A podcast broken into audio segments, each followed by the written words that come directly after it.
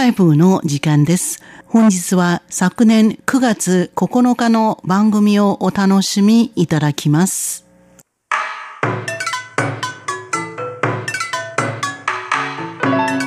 続いては文化の台湾の時間です。この時間のご案内は中野です。さて今週もいろんな角度から台湾の文化をご紹介していきたいと思います。先日、新型コロナの影響で太平洋の島国ツバルに足止めされていた台湾の男性3人が台湾の行政院海洋委員会海岸巡防所の巡視船で無事に帰国し、その際、同様にツバルから離れるルートを探していた日本人2人も座席に余裕があったことから受け入れたというニュースが流れました。ツバルは南太平洋に位置するサンゴ礁からできた9つの島だけで構成されている小さな国で、新型コロナウイルスの感染予防措置として、日本をはじめ海外とのあらゆる交通手段を中断する国境封鎖を続けています。今回帰国できた3人の台湾人男性は外交代替役として昨年からツバルに渡っていたんですが、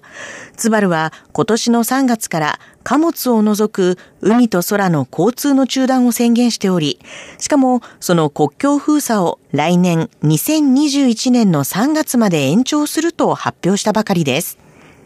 まもなく3人は外交代替役の派遣期間満了を迎えることから、政府は飛行機や船をチャーターすることで、ツバルから脱出させる方法について何度もツバル政府に打診していたそうですが、ツバル政府はチャーター機などの着陸許可を拒んだことから実現できずにいました。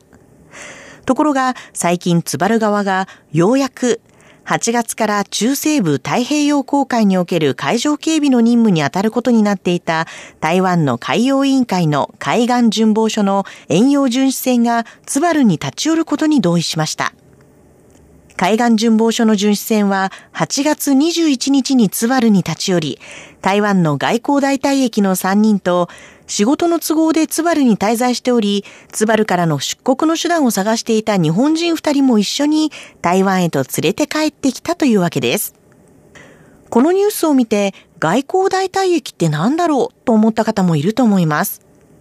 外交代替役について説明する前に、まず台湾には兵役制度があります。実はありましたという表現になるのかもしれません。台湾の徴兵制度は1949年に開始。過去60年以上にわたって18歳以上の男子は正当な理由がない限り兵役に服する義務がありました。台湾では昔から兵役を終えないと一人前の男にはなれないと言われていたそうです。かつては陸軍2年、海空軍3年の兵役期間でしたが、台湾中国間の軍事的緊張の緩和や若者に負担が大きいとの世論を踏まえて兵役義務は徐々に短縮されていき、2012年には徴兵制ではなく志願制への移行の方針を決め、2013年からは1994年1月1日も含めて、それ以降に生まれた満18歳の男性は4ヶ月間の軍事訓練を受けるだけでいいことになっています。この期間は基礎訓練と専門訓練の2段階に分かれていて、それぞれ8週間に及びます。当初は3年後の2015年に徴兵制を廃止する予定でしたが、少子化などで十分な数を確保できず延期されていましたが、全面移行へのめどがつき、2018年に徴兵制によって最後に入隊した412人が全員除隊し、志願制へ全面移行が完了しました。なお、2018年12月19日から徴兵制と志願兵制が共に存在する時代に入り、1993年以前に生まれた台湾の満18歳の男性は、1年間の代替役に服することが義務付けられています。ですので、兵役制度がありましたと言っても、まだ完全に兵役の義務がなくなったという感じはあまり受けません。そんな兵役制度には代替役という制度があります。この代替役とは、良心的兵役拒否者のための社会役と呼ばれる制度を参考に2000年に定められた制度です。代替役の申請資格は、体格などが徴兵制に符合しない人、特別なスキルまたは免許などを持つ人、家庭の事情による申請、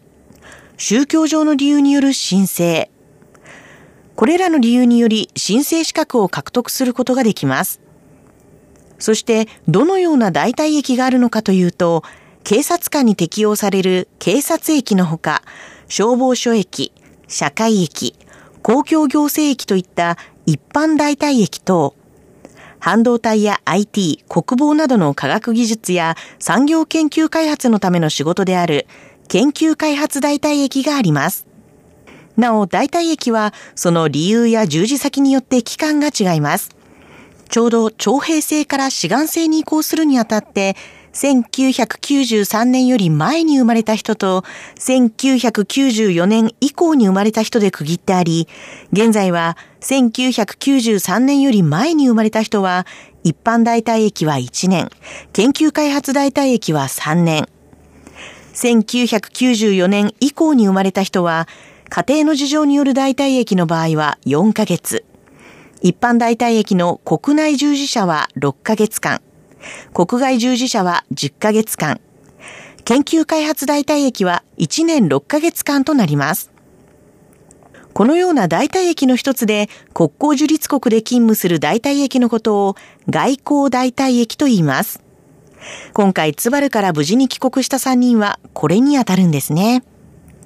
日本には兵役制度がないためピンとこないことが多いと思います。私も台湾に来たばかりの頃に友達の友達として出会った人が、今兵役期間中なんだけど消防署で働いている。土日は家に帰れるからこうしてみんなと食事にも行けると言っているのを聞いて頭の中がハテナだらけだったんですが、このように今では様々な職業について基地に入らず任務を全うするというパターンもあるようです。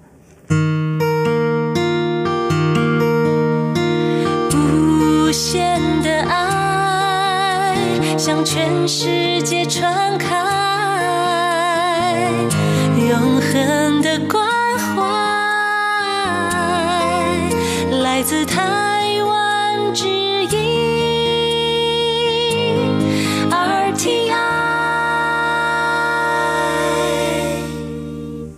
ちなみに以前徴兵制だった頃、任務地の抽選で最も怖いのが、金、馬、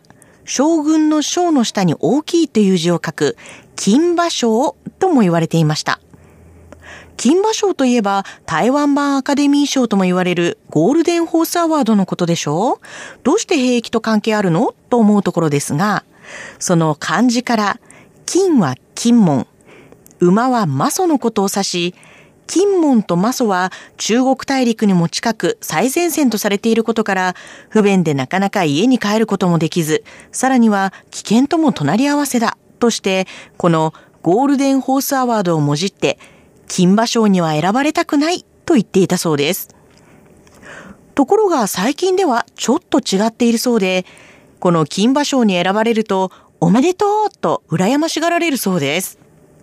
何でも、かつては辺境の土地ということもあり、生活上で何かと我慢しなくてはならないことも多かったのですが、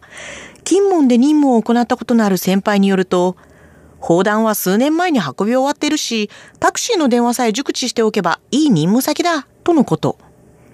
金門は宝庫島よりも涼しくて心地いいそうですし、中には、島ではカレンダーの赤い日はちゃんと休み、兵役についていることを忘れてしまうという話も。今では金門もマソも観光地となっていて、リゾートに来ているような気分になるんだとか。昔の印象とは随分違いますよね。しかも、手当があって一般の兵士よりも給料が高いのも魅力の一つなんだそうです。以前の台湾のドラマなどを見ると、兵役で金門やマソに行くことになった男性を、その彼女や家族が涙ながらに見送るというシーンが出てきたりしていましたが、今やそんなシーンも見かけることはないのかもしれませんね。文化の台湾。今週は台湾の兵役制度についてご紹介しました。この時間のご案内は中野でした。お聞きの放送は台湾国際放送です。